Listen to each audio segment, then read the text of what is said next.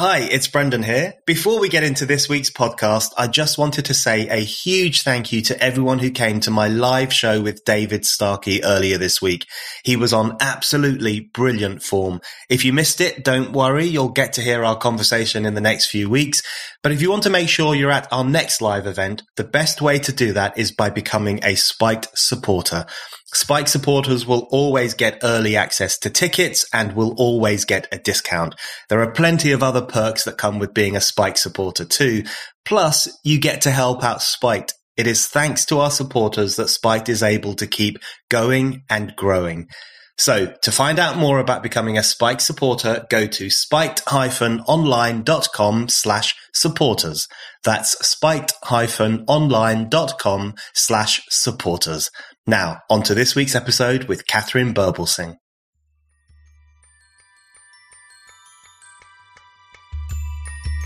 you know, there's hardly enough time to teach the maths and the English and the geography and history that they need to know.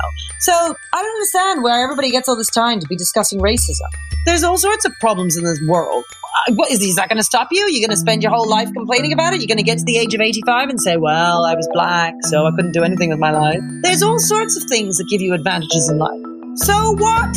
It's ridiculous. You've got one life, right? That's all you got. And you got to go out there and make something of it. And that's what I'm in the business of doing, is inspiring children to take what they've got and make the most of it. Not to sit around nasal gaping and going on about how we're victims and how we can't do anything with our lives. Hello and welcome to the Brendan O'Neill Show with me, Brendan O'Neill. This is a podcast in which an esteemed guest joins me to talk about the big ideas, the bad ideas, the problems and the controversies of life in the early 21st century. In this episode, I am delighted to be joined by returning guest Katharine Birbalsingh. Katharine is an education reformer and head teacher of the Michaela Community School in Northwest London. She established Michaela, a free school, in 2004 2014, and the school has since become widely known for its high expectations of its students, its discipline, and its excellent exam results. Katharine regularly speaks and writes on education and other social issues. She is author of To Miss with Love, her diary of working in an inner city school, and she is editor of the book Battle Hymn of the Tiger Teachers. Katharine is also a CBE, and this year she was appointed chair of the Social Mobility Commission. So, Katharine, let's talk about education, which is an issue very, very close to your heart. I want to ask you a broad question to begin with, and then hopefully we can dig down in a bit more detail. But it, it seems that education in the UK has become an incredibly explosive political issue and almost like a culture war football. So on one side, you've got people saying the problem with education is it's not teaching kids about the true history of Britain with its empire and its slavery. You've got the other side of the debate arguing that the problem is uh, kids not paying enough attention, kids not being taught in a traditional way, kids not having a, a, a kind of a, a, traditional approach to education, which is more the side that you come from. What's your overview at the moment of the state of education in the UK? And then through that, I hope we can dig out a few of the specific concerns that you might have. Well, it's always the same concerns, which is that children need good discipline, uh, we need to have our standards high for them. That means having certain kinds of values where we understand that children need nurturing and molding, and we need to say no to them sometimes, and we need a system of praise and punishment, both at home and at school. We also need to be the authority with them, parents and teachers, where we lead the learning or we lead the moral formation or whatever it is, we're in charge. It's, it's all a bit sad because not enough people take an interest in that. There's unfortunately a whole bunch of kind of lefty crazies, let's call them, who a campaign against these very sensible ideas that 50 years ago nobody would have questioned. And they feel it's oppressive to children to have them in silence or to give them a detention or to tell them off in any way whatsoever. Um, so they are, they're on one side. And then sadly, you've got people on the other side who you would hope would consider themselves to be conservative, but um, either they don't take any interest in this sort of thing because they think, well, I'll send my child to private school, so it'll be all right. It's not really of any interest to me, and who cares about disadvantaged kids? Not my problem. Or uh, the ones who get angry about stuff seem to only get angry when it has to do with critical race theory. And they get very annoyed about the idea of critical race theory being taught, but they don't mind if the kids are in total chaos and yeah. like beating each other up, you know? And so they, don't understand the connection that the, the loose behavior uh, is all wrapped up in the critical race theory. It's all the same stuff, but uh, people only get mad if it's if it's critical race theory. Otherwise, all the other stuff that I've been talking about for decades uh, gets ignored. I actually wanted to ask you about the myopic focus on critical race theory, which is one of the uh, points that people on the right raise all the time, and it seems to be has become a bit of an obsession and a bit of a possibly a distraction from the broader issue, as you've just mentioned there. But uh, as a way into that kind of issue, I want to ask you first about something you've raised there, which is the question of discipline and the question of believing that adults should have some authority over children. That, and that goes for parents, obviously, and also for teachers. And as you say, this would not have been considered controversial 40 or 50 years ago, or even less than that. When I was at school, I went to a school that was attached to a convent. It was run by nuns and um, also lay people as well. Discipline was a central part of our schooling. You were expected to behave yourself, to dress well, to behave yourself on the way home because you had the school uniform on. All of these values were inculcated into us from a very early age and you, you were expected to pay attention to teachers and be quiet in class. Things that were considered very uncontroversial. Now, your school, Michaela, in Northwest London, which I visited, and it's a, an amazing school in my view, it's become famous or possibly even infamous for the fact that it has a disciplinarian regime or a disciplinarian approach to children and it expects high standards of behavior. Why do you think that proves so controversial now? And why did you think that was an important focus for the school that you're running? Because people reject the idea that adults should be an authority. People confuse uh, being an authority uh, to be uh, being authoritarian. So they sort of think mm. if you are an authority, you're then Hitler, um, and you are you hate children.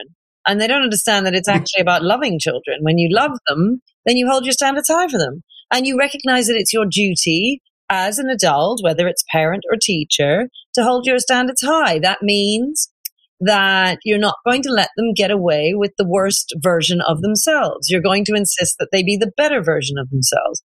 And people have forgotten that children uh, are not born this way. They have to be taught.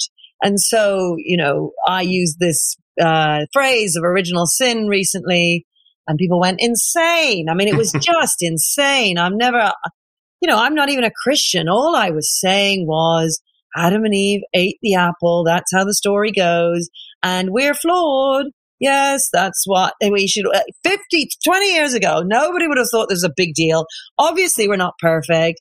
Um, I would far prefer to eat chocolate cookies instead of broccoli or to sit on the sofa instead of going on my treadmill. You know why it's hard to do the things that are good for me? Because we are flawed. Man is flawed. That's why with a toddler, he'll hit the other toddler when he wants the toy. I think it's all pretty straightforward. I don't understand what's so controversial, but everybody went mad. And um, they were so angry and they were so angry with Christians and so on. And, and I was just thinking, it's so weird. I was thinking, well, you know, you know, a whole bunch of people called Christians believe in this stuff, like really do believe in it. I just think, ooh, look, we need to teach kids how to behave themselves. It's really simple and you do it really easily. You praise them when they do it well and you tell them off when they don't. And it doesn't mean that you have to be horrible to them. You just say, I'm so disappointed in you. It's really awful. Right. Sit on the naughty step for two minutes and then you'll come off when you're finished. And remember, what do we need to do next time? Well, mummy, I need to make sure that I don't smack my brother in the face. Oh, that's right. And then they don't do it. I mean, I just don't understand what the big deal is. I, I don't understand it. You know, at school, we give them a 20, 30 minute detention. They sit down, they do some work, they go home. Whoop de doo. I don't understand. What is this big deal? And then guess what? They behave themselves. It means they're not punching each other. It means they're safe. It means they can sit in a classroom and put their hands up and be excited to answer questions and learn loads and then have the opportunity of making a change in their life so that they can have all doors open to them later and do whatever they want with their lives. What is the problem? I just, you know, I, I just don't, I don't understand. Uh, you know, you say why? because we think that that means we're being mean. Adults want to be friends with their children because it makes them feel nicer about themselves. So you see, it's not actually about loving the children. It's about loving themselves. and they refuse to sacrifice for their children. You know, when you have to hold a child to account, you are sacrificing. You are putting their welfare above your own feelings of wanting to feel like a compassionate person, right?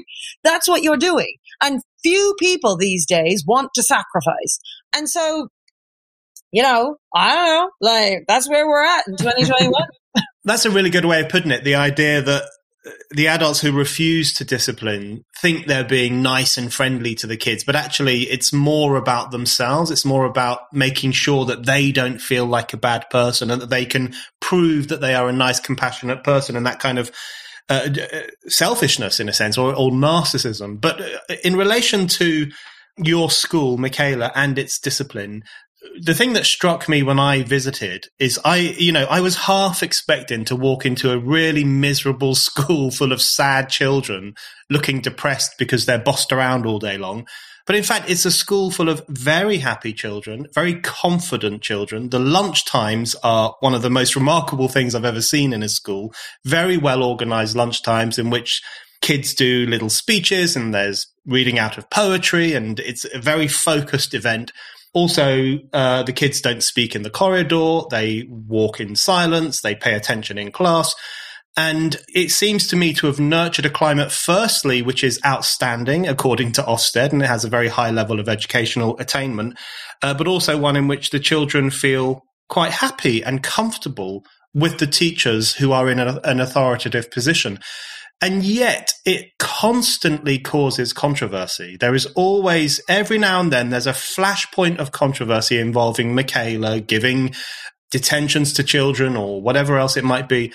And also, your, there was lots of people targeting your school when it was being set up and were very reluctant to see it become a reality. So can you just explain a little bit about the hostility you have faced in relation to setting up this school and what you think has been driving that kind of response? Yeah, well, um, it was it's a free school. It was a conservative idea there, and I spoke at the Conservative Party conference in 2010. I'm not a conservative. I mean, I'm a small C conservative. I'm not a big C conservative, but that doesn't seem to matter. If you re- if you are at all associated with the Conservative Party, you are therefore evil. So various people, um, yeah, I mean, I'd even get death threats. We, when we were trying to open, there were people protesting outside, calling with banners saying Tory teacher. We tried to, oh, I don't know, you'd have parent evenings. People would infiltrate and they'd stand up and shout over the things I was trying to say to the parents. This is when we were trying to just get people interested in coming to the school. We had to through, move three borough, three boroughs we moved from in order to try and open because uh, everyone, all our detractors tried to stop us. It took us three and a half years in order to open the school. So we were already massively controversial before we ever opened mm. because um, everyone hated me. And there was a time when I used to genuinely be worried for my life when I would walk home. I'd be looking behind my back to see if anyone was there, you know? So I mean, nowadays things are different. You know, we've had our outstanding and we've had great results. And so people tend to leave us alone. But it's still the case. Recently, I was made chair of the Social Mobility Commission. And so some people went mad over that, saying how evil I was, etc. I'm uh, a, or they say I'm extreme right. And I sort of think, well, what? I don't even understand that. What do you mean? I'm extreme right because I think children should have good discipline and they should they should be loved and looked after and in a, be in a safe space where they can put their hands up and not be bullied, where they're going to get great GCSEs, disadvantaged kids in the inner city so they can go off and do something with their lives. I just, I, I, don't come to school. Every morning I meet with my senior team at 7 a.m. I'm in school every single day. I never take a single day off. You know, why do I do that? You know, why am I doing all this stuff? I mean, it's interesting. This, this social mobility commission whatever money that's paid, it goes to the school. So I'm earning no money personally from this whatsoever.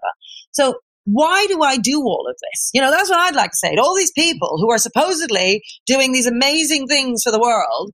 You know, why do you think I spend my whole career, my whole life doing all of this stuff? Maybe I, am in school every single day and in my senior with my senior team at 7 a.m. because I love children and I like making a difference to their life. Why would I spend all my time with disadvantaged children? Why have I never worked in the private sector? I mean, all of this stuff, it's so ridiculous, but they've got a particular ideology. And it doesn't matter how much you try and show them, you know, anybody can come and visit our school. We get 600 visitors a year, mainly teachers who come here and take ideas back to their schools and improve their own classrooms and their own schools as a result. The fact is that I don't know, these people are, they're mad. And unfortunately, they are, they have lots of power. That's mm. where I feel really sorry for ordinary families because I think those people are in the minority, but there are a lot of them in teaching. And those families, I, I hear from them on Twitter, you know, they write to me in a panic because they're worried about their children at school and they just don't know what to do. And that I feel for them. I feel for families because what do you do? You know, then you can kind of homeschool. And there are families that decide to homeschool because they're so worried about what the state is going to provide for them. And I understand it. I understand that worry. One of the problems in the state sector education, uh, which you've spoken about and written about a lot over the past two decades, I guess, is the problem of low expectations. And you mentioned there disadvantaged kids. Uh, Michaela has a fairly high number of disadvantaged kids. There's lots of kids from ethnic minority backgrounds. Uh, in this school, they get a very high level of education. They also sing the national anthem. They sing, I vow to thee, my country. There is a sense of community. And I think one of the reasons, I guess, the education blob or, or what are referred to as liberal teachers, although I don't consider them particularly liberal. I think one of the problems they have with that, as you're suggesting, is that they see those things as an, as an almost an alien imposition on disadvantaged and ethnic minority kids in particular, who surely should be allowed to express themselves in their own way and cleave to their own culture and not have this kind of external expectation of excellent behavior, excellent standard of education. So what, to what extent do you think the problem is that particularly when it comes to working class children and children from ethnic minority backgrounds, there is this staggeringly low expectation of what they are capable of achieving. And in some ways that can become almost a self-fulfilling prophecy. Well, that's exactly the problem. Um, but I wouldn't say it's just for ethnic minority kids. I'd say the white working class as well. I always used to say the white working class were the new black. Um, it, it's just this othering. They're, they're the other. And it kind of doesn't matter if it's about race or class or whatever. It's the point is these types of people are not like us. and so they cannot do the same things as we do our own children we can expect to behave, but those kinds of children we cannot expect to behave. So, and they can't possibly learn how to read properly or how to do, you know, how to access Shakespeare. Shakespeare's a good one.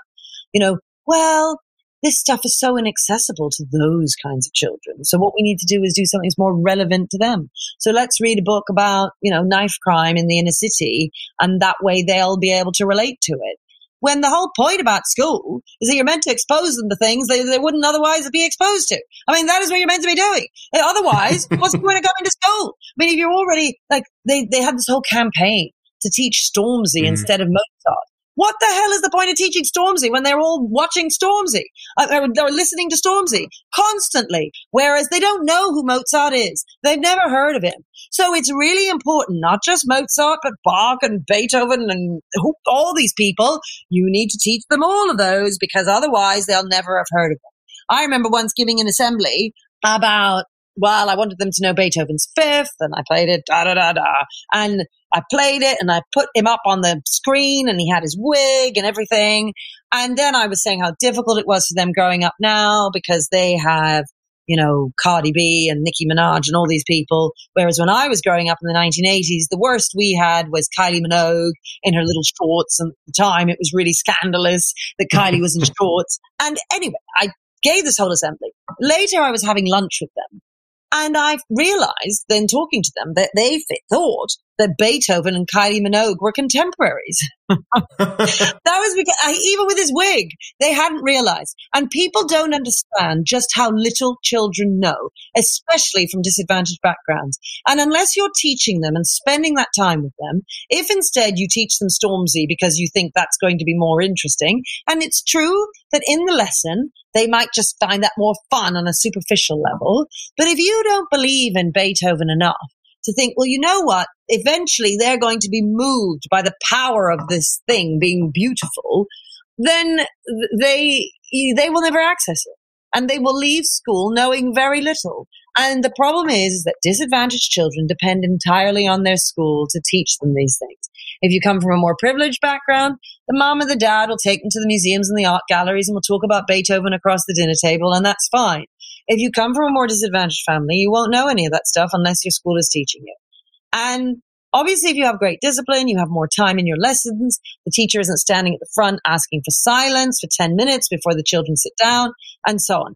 All of this stuff makes a huge difference to social mobility for the children who need it most. And yet, the extreme left, who say they care about these things, like social mobility, are the ones who are preventing social mobility.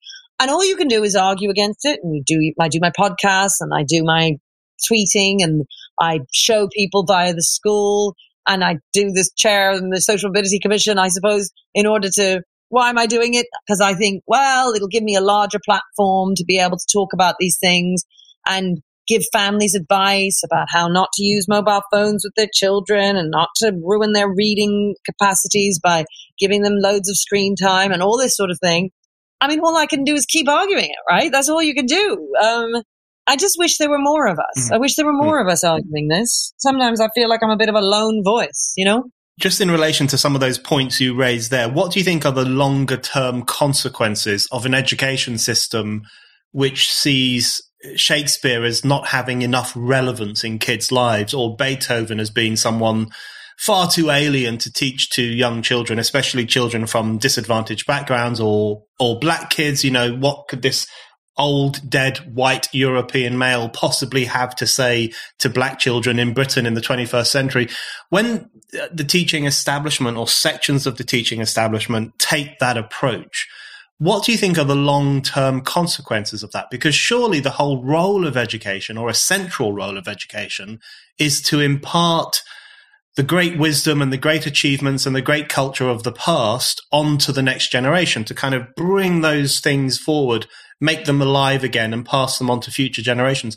And when that's broken, when that no longer happens, and when we're when we hear that Stormzy is a better thing to teach, or uh, an easy to read novel is better to teach than a difficult Shakespeare text, what do you think will be the consequences for those kids and for society? Yeah, well, you see, you're saying some very controversial things there because you're essentially saying there's such a thing as the best that's been mm. thought and said. Mm. And that is where the extreme left will take issue with you and say that's not true. Shakespeare isn't any better than a more modern author. I mean, take me, for instance. They say, well, we need to teach more black authors. Well, you know what? I'm a black author. So should we be teaching things I've written uh, over Shakespeare? No, I don't think we should. And you know why? Because I have not been influencing literature for 400 years. I don't understand why I have to argue this, but you know, apparently we do. And that's not to say that you can only teach dead white men, yeah. but you definitely need to be including them because they're a huge part of our, our literary canon. You know, it doesn't mean that white men are better. I think that mm-hmm. needs saying. I think a lot of people think if you, if you really like dead white men, then you think white men are better. But that's not true. It's just that women and black people were doing different things in those days. So, you know, there was like slavery and there was, um, women were were weren't allowed to write. I mean, they weren't they were wives and, and mothers. And I mean, look, for goodness sakes, it's not because white men are better. It's just those are the people who were writing at the time, and we need to learn from them. And it means that those of us who write now, who are not male or white or whatever, can all, can then learn from them and be really good writers. Yes. Like I just. Uh, I mean, look, I'm sounding very frustrated, aren't I, at the moment? But um, it is very frustrating. Yeah. It's just, uh, you know, uh, it, it should be obvious that to help children. So the Social Mobility Commission, interestingly, last year before I took over as chair, they did this whole analysis and it was out in the newspapers where they said to rise in the civil service, people need to speak Latin by the water cooler. And I suppose what they were saying was there's a certain cultural literacy, there's a certain understanding of, you know, in terms of education that you need. And when you're at the water cooler, you're talking to people who might be above you, your bosses and so on, you need to be able to connect with them on their kind of level. Well, tell me something I didn't know. In any job, that um, it is the case that you've got to connect with your bosses somehow. And so people do that by wearing uh, suits and looking smart and turning up on time and also being able to talk about the kinds of things that your boss might find interesting. And so guess what? If it's the case that you need to know a little bit of Latin or you need to know about Shakespeare, my thinking in reading that is, gosh, we need to make sure we teach kids Latin. We need to make sure we teach kids Shakespeare. But there, some people out there think this is outrageous. That's how the articles were written. This is outrageous. We need to stop people speaking Latin. Not that they're actually sat there speaking yeah. loads of Latin, the occasional Latin word, you know. And um, the fact is that we cannot eradicate all of these cultural, historical legacies that we've got that are actually quite beautiful in many ways. You know, like the fact is, the fact is, if you've never heard of, I don't know, Leonardo da Vinci, that's a bit sad. Mm. I mean, it makes your life more impoverished, is what I would say. And just like you, but we're saying controversial things there, you see, yeah. because there are some people who would argue that all of those people, you could not know any dead white man and you wouldn't be any worse off for it. But you know what? All of those people arguing it know loads about dead white men. They've all been to private schools and had an excellent education and know all of this stuff. And they go to museums and art galleries all the time. And then they say, my kids shouldn't have access to that stuff. Well, you know what? My kids should have access. And just because they're poor and black and from the inner city does not mean that they should not be able to enter the National Gallery and appreciate what's on those walls just as much as you do. Th- that's what those people don't understand. They take their own education for granted. They take their knowledge and their privilege for granted. And then they say that my kids shouldn't have what they've got and it is infuriating. That brings me on to brilliantly to a question I want to ask you about social mobility. So, as you've mentioned, you have been made the chair of the Social Mobility Commission, which I think is a very good thing. And uh, I mean, you're being made the chair. Whether the Social Mobility Commission does good things, we shall see. But on the question of social mobility, the thing that I find really striking and also frustrating, like you do too, is that a lot of this, the, the new approach to education, the trendy approach to education, the kind of uh, low expectations, although they would never describe them like that, it's often presented in a way of making disadvantaged kids feel more comfortable in their own skin, making them happier, giving them a nicer life. But doesn't this, in the way that you've just hinted at there, doesn't this actually increase the social divide because what you have, we know for a fact there is a section of society, seven or eight percent, who go to private school, who get the best education imaginable. There's another section of society who go to either a grammar school or a, or an excellent state school in a middle class area. And it's considered fine that they should get this incredibly high standard of education, while at the same time, the educational blob is institutionalizing a far poorer form of education for more disadvantaged children on the basis that that's what they can do. And surely that kind of just broadens and broadens the gap between the privileged and the underprivileged in educational terms, which then will have a longer term impact on social mobility, on the, on the ability of socially disadvantaged young people to break into those spheres of life. Yes. Yes, yes, yes. That's exactly right the extreme left are the ones uh, preventing disadvantaged children from succeeding. That's absolutely right. And they go around claiming that they are the compassionate ones mm. and they are the ones that are helping these children. They're doing exactly the opposite. The same thing applies actually when it comes to pandemic, for instance.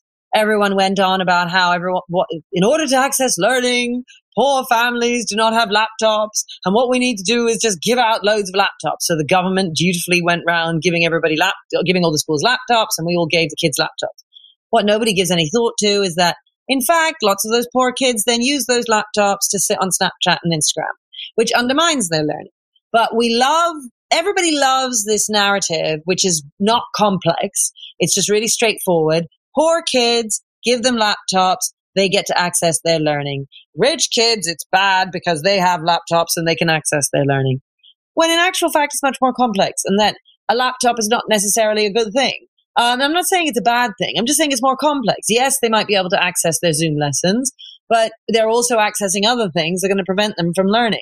And that we can all pretend that the Zoom lessons are all fantastic and all the children are listening, but they're not actually doing that. And if they're just black boxes on there, and some of the schools had teachers teaching 100 kids at the same time. So, of course, how can you check 100 black boxes? How do you know all the kids are listening? If they're in a disadvantaged home where the parents aren't necessarily on top of them, then they're not actually learning anything. But you know, it's within everybody's interest to pretend that that's all worked. And so we give out laptops, tick that box, and everything's okay. You know, that is unfortunately uh, the name of the game in education, which is tick a box, make it look good, and move on. And the problem with education is that it takes years to prove something. So, like Finland is a great example. For years and years, everybody said, look at wonderful results in Finland. Finland is so progressive. Look at this. And I kept saying, you just wait, just wait, just wait. It's going to take some years, but we're going to get there. Well, we finally got there, actually. Just now, I noticed that um, articles are coming out saying, oh my goodness, look at the results plummeting in Finland. And I say, funny how I predicted that 10 years ago. Funny how I've been saying that for so long. And the reason why the results are failing now is because for years they've been doing a progressive education. And before, when the results were good, let's say six, seven years ago, they were living off the vestiges of the traditional education that they used to have before that. And so the problem is, is that eh, the, the results in education take years to catch up with the new fads and people misunderstand what is working and what isn't working. Also, I also think that in this country, people only take real, a real interest in education when their child is in year six. Suddenly in year six, when they're going to secondary school in year seven, people are education is the most important thing in the world and why don't we have school choice and why am I not going to get my first choice? And then once their child gets into secondary school, they just forget about it. and and plus there's a whole section of society that don't care because they're sending the kids to private school anyway. And then there's a bunch of them who are so guilty about their own privilege. They're just happy to send their child to the local state school and they move into an area where they can get their kids into the state school that they want. And so they keep their friends that way and they can go to dinner parties and say how great they are. So that's okay. And the kids I teach, their families just don't have a voice. Mm. So, and it just goes on and on. I mean, like this has been all my life, you know, but you know, the good news is, the good news is, is that in the last 10 decade or so, I'd say, we have made huge strides, I'd say, in education, especially in this country, more so than in any other country in the West. You know, when I go to New Zealand and Australia and Canada, oh my goodness, they're in such dire straits when it comes to progressivism. We are really fighting it here and we're, we're, we're, we're winning, I feel, in small pockets, but we're winning. And in America, I mean, you know, I, I was saying people only care about critical race theory earlier, but it is a massive yeah. issue, in particular in America it's so bad in America. I don't see how they're going to come back from where they are. I really don't. It's so bad. And my worry is, is that it will become just as bad here. And there are pockets of it here and things are changing here.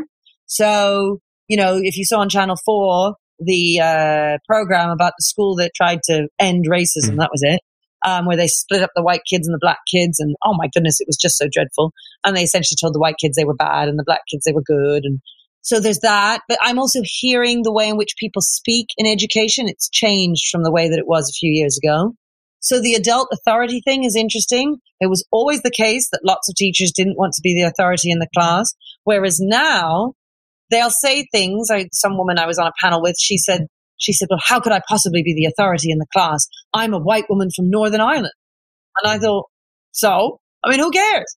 you obviously need to be the authority in the class. You're the adult. But she feels so uncomfortable about her whiteness that she then wants the black kids leading in the class because somehow she's incapable of doing so because she's white. Please dig deep for Spiked this Christmas. Spiked is completely free and it always will be because we want anyone anywhere to be able to read our content and listen to our podcasts. If you support our pro-freedom, pro-democracy, decidedly anti-woke journalism and you want it to reach as many people as possible, then consider making a Christmas donation today.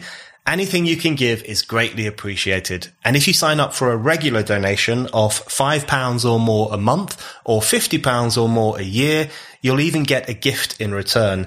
You can become a Spiked supporter and enjoy a range of exclusive perks. So donate now by going to spiked-online.com slash donate. That's spiked-online.com slash donate. Okay, so let's talk about that issue in particular, the the race question. And one of the things I've always admired about things I've heard you say or things that you've written is that you have a far more nuanced approach to the question of race and racism than many other commentators. So in the sphere of education, we're told either that it's all racist and kids aren't being taught about the racist past and the education system is racist and the whole bloody country is racist. We're surrounded by racism. But then on the other side, we often hear that there's no racism at all. It's a level playing field now. Black kids have the exact same opportunities as every other kid. And that doesn't quite wash either. So how do you come at this discussion in terms of trying to tease out what are the real problems in relation to racism that still exist and why it's also a problem if we exaggerate them too much? Well, the thing about school is I don't know why we're having this huge discussion. You know, there's hardly enough time to teach the maths and the English and the geography and history that they need to know. I'm telling you, we don't have enough time to get through all the content that they need to know for their GCSEs. So, like, I don't understand where everybody gets all this time to be discussing racism. And the other thing is, why are we experts on racism? I mean, I consider myself to be quite a good expert on this because I spent a long time thinking about these things and I've read lots of books on this. I really have. I know this stuff. Most people don't. So when black people say to me, they children need to be taught about racism in schools, etc. I always say, so you want some 24 year old white teacher just out of university teaching your children about racism? Like, what are you talking about? How's she going to know anything about racism? So that in itself is idiotic. I don't know why we're talking about that. Then there's this sense of, but then there's the other people, as you say, who are saying, oh, there's no such thing as racism. I mean, look, my position with the kids is there are lots of obstacles out there that are going to be in front of you. I'm not here to discuss all these obstacles. I'm here to tell you how to get over those obstacles. That's what I'm doing. so I'm telling you how to make yourself resilient, how to make yourself ambitious, how to get out, go after your goals, how to be, you know, really good in your lessons so you get the most out of it, so you get the best GCSEs, how to be moral and decent and kind.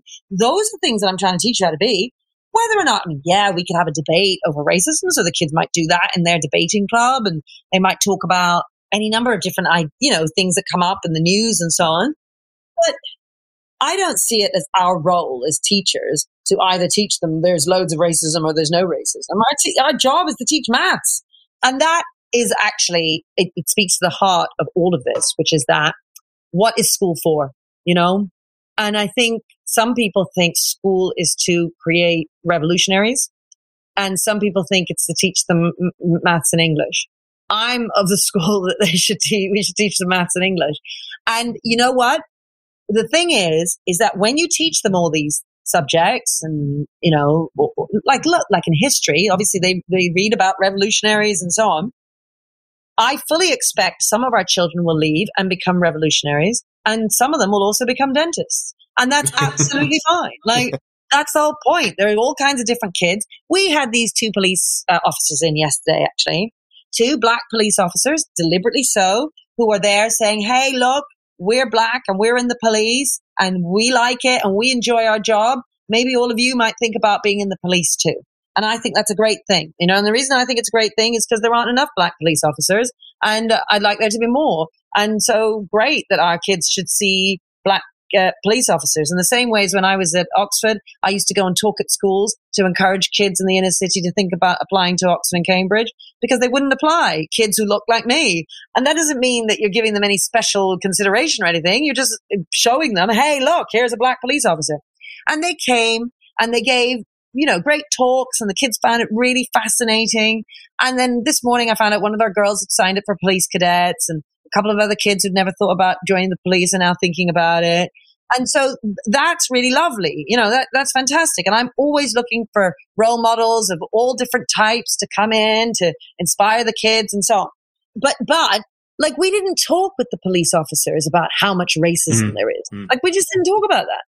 And, um, it was interesting because the police officers were saying it's fascinating because the kids aren't asking us that stuff. Yeah. Our kids were asking them things like, why do you put yourselves in the line of danger, you know, for people who you don't know? Why did you decide to study criminology at university? They, and the, the police officer said to me afterwards, isn't it fascinating how these kids, they were asking about, they wanted to see inside us, you know, they wanted to know who we were as people. And the, the questions were actually quite difficult to answer. Whereas uh, elsewhere, sometimes they feel like they go and the kids are just like saying, "Oh, you know, how racist is it? How racist is it?" I mean, look, there's racism, fine. Like, there's all sorts of problems in this world. Uh, what is, is that going to stop you? You're going to spend your whole life complaining about it? You're going to get to the age of 85 and say, well, I was black, so I couldn't do anything with my life. I mean, what kind of madness is that? you've got the cards you've been given. And some of us are tall and some of us are short. Some of us are black. Some of us are white. Some of us are really clever. Some of us not so clever. Some of us are pretty. Some of us not so pretty. There's all sorts of things that give you advantages in life. So what? I mean, what on earth? It's ridiculous. I mean, you have got what you've got. You've got one life, right? That's all you got. And you got to go out there and make something of it. And that's what I'm in the business of doing is inspiring children to take what they've got and make the most of it. Not to sit around nasal gaving and going on about how we're victims and how we can't do anything with our lives. Brilliant. Okay. Well, I hope I don't depress you by just asking you one more question on the racism issue, because I want to ask you about a particular form of racism. Um, I agree with you completely. Of course, racism still exists. It can also become a fatalistic obsession so that young people in particular become so convinced that racism is widespread that it kind of actually holds them back. So there's that problem too. But there's another kind of racism, which is, which you've met, talked about before, which is the, and it would never call itself racism, of course, but is this extraordinary judgment of black conservatives, black people who are also conservative or to, who take a different view to the woke left, or however we refer to them, about the nature of Britain, about the nature of education, about the nature of politics. So we saw this with when Tony Sewell's report on ethnic disparities was released. Very interesting report quite a complex report in many ways, acknowledging the existence of disparities, but questioning some of the uh, standard explanations for why they exist. There was an extraordinary backlash against the contributors to that report. Some of it with racial undertones, you know, these people selling their souls to the white establishment, that kind of language. How, how do you understand that? I mean, you get a lot of this flack too from white liberals, liberals in quote marks. How do you understand that kind of racial approach and um, what has been your experience of it? Yeah. So there's a great example of racism at work. So for your listeners who think the racism doesn't exist anymore, here's a wonderful example. This is an example of white people who think that they sort of own black people. and when I say own them, what I mean is we have a particular role to play, which is to support the left and to be cheerleaders for any, any leftist ideas out there. They don't want us thinking for ourselves. They want us parroting whatever it is they think because we exist to make them feel better about themselves. So it's sort of what I said to you about the kids. Why is it that they don't want to give them detentions and hold them to high standards? Because they want to feel like they're good people and that they're compassionate and decent. So they care more about how they feel about themselves than they do about holding children to high standards and changing those children's lives for the better. Similarly here, they are not interested in black people actually being autonomous human beings who can think for themselves and choose things that they don't choose. We are puppets that are to be used to protect a certain view that they've got and a certain lifestyle that they've got. And we need to make them feel good about themselves. So they like feeling like they've come in to save the little black people who are pathetic and cannot help themselves. And so they're going to come in and, you know, you think about sort of white people who go to Africa and then they're amongst the starving Africans and they're like, ooh, look at me. I'm this great white person who's helping these poor black Africans. Same thing here. You know, all these poor black children in the inner city. We're just going to patronize you with some Stormzy instead of teaching you Mozart. And then I feel like a good person and I can sit at my dinner table with my friends and say, look at me. I'm so great. I'm on the left. And people like me, so black conservatives, uh, undermine that position that they hold because they really like being able to look down on us, black people. So when we uh, stand up for ourselves and think for ourselves and actually disagree with them. And worse, if we go and set up a school in the inner city and are successful yeah. with it with a whole bunch of ethnic minority kids, well, then I am number one, enemy number one, right? Because I am denying, not only am I arguing with them and disagreeing with them intellectually, I'm then proving that everything that they say is wrong, right? And so they hate me. I mean, they hate me. They tried to do everything they can to shut me up. Uh, and that is racism because they wouldn't treat me like that if I were white. Okay. They wouldn't. And that, that's where I have a much harder time because I'm black. And that, there's the racism. Now, racism appears in all kinds of different ways. That's just one example of it. Okay. We're kind of running out of time. So there's a couple more things I want to ask you about. You mentioned already the lockdown and COVID and the impact that that had on education. And in my view, it had a pretty bad impact. And I think one of the things, as you say, it takes a long time to work out exactly what the impacts are in relation to educational achievements and standards and so on.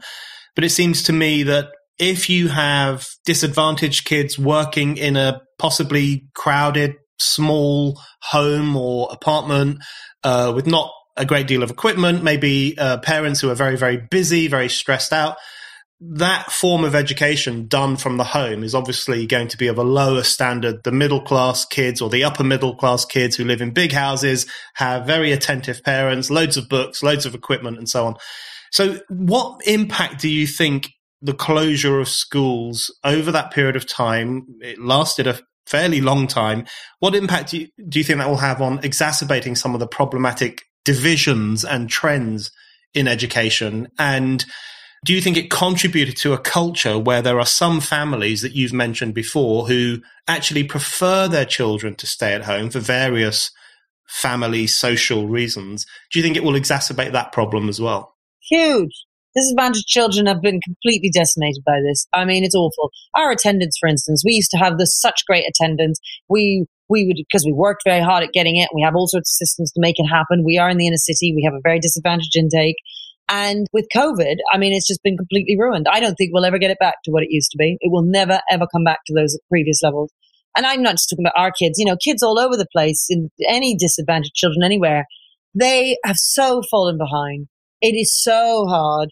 Uh, I don't, and nobody talks about that. So people don't recognize that. They don't, they just, people just close the schools, don't think about it. I mean, it's unbelievable what's happened. Breaks my heart, really, for, for all of these kids. And then all anybody ever says is, oh, what we need is loads of money so we can do catch up clubs and things. You know what? we were to just fix behavior in all of our schools, you'd be amazed at how much catch up we could do. But they're not willing to do that. All anybody ever says is, let's spend more money. And I'm not against more money. You know, anybody gave me more money for my school, I'm not going to say no. It's great to have more money. But the fact is, the number one reason why we don't make the advances that we could do in education is because of bad ideas. And those bad ideas could just be changed in a moment, just like that. But we got a whole lot of people who are fighting those good ideas. And that's a real shame. Okay, so the final question I have for you is about the future. You said earlier on that there are reasons to be optimistic. There are you you feel that there are changes taking place. Some teachers are taking on board some of the kind of ideas that you've been pushing for a long time. But I want to ask you, just to finish, where you think the dynamism for change needs to come from. And you've spoken before about how there is often too much emphasis on the role of the state. For example, pumping more money into schools, giving them more stuff, playing that kind of role in relation as a kind of crutch to education with a neglect to the role of families or more informal networks. And of course, the whole problem of low expectations versus high expectations. So, who or what do you think needs to play a more interventionist or a more key role in improving the education system and improving the lot and the aspirations of disadvantaged kids in particular? Yeah, it's a good question. It's a good question. The thing is, is that the state can only do so much. Mm. And I think that people, good and well meaning people, think that the state can do far more than it actually can do.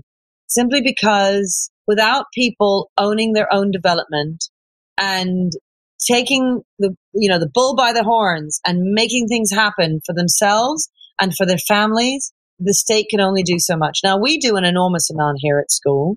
Not all schools will be able to do as much as we do. Families need to be involved in their children's lives. And I would say that we need a public and a, a state that encourages the family to be more involved in their children's lives. And that's something that we have lost. And I think we've mainly lost it because of our dependence on the state. We imagine that the state can replace the family and it can't. It can do a lot. I mean, you know, schools are great and we learn something in schools, but families are just so important and we have we've lost that as a society i'd say where it just i know even saying it now the kind of backlash i'll get for saying it you know?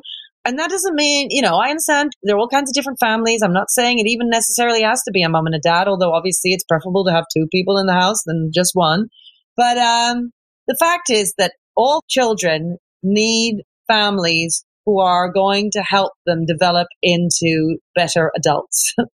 and we don't recognize that in society anymore. In fact, it's considered completely taboo to even say it.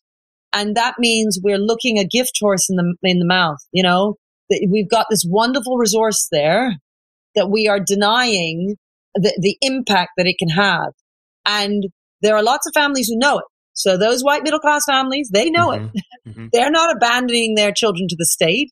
They're making sure they're taking their children to the extra violin lessons and mm-hmm. to the museums and so on. They're doing the stuff. They just then deny that the family is important. And that is, is so destructive to families who really need to hear from, you know, the wider sphere just how important their role is in, in raising their children. Katharine, thank you very much indeed. Thank you.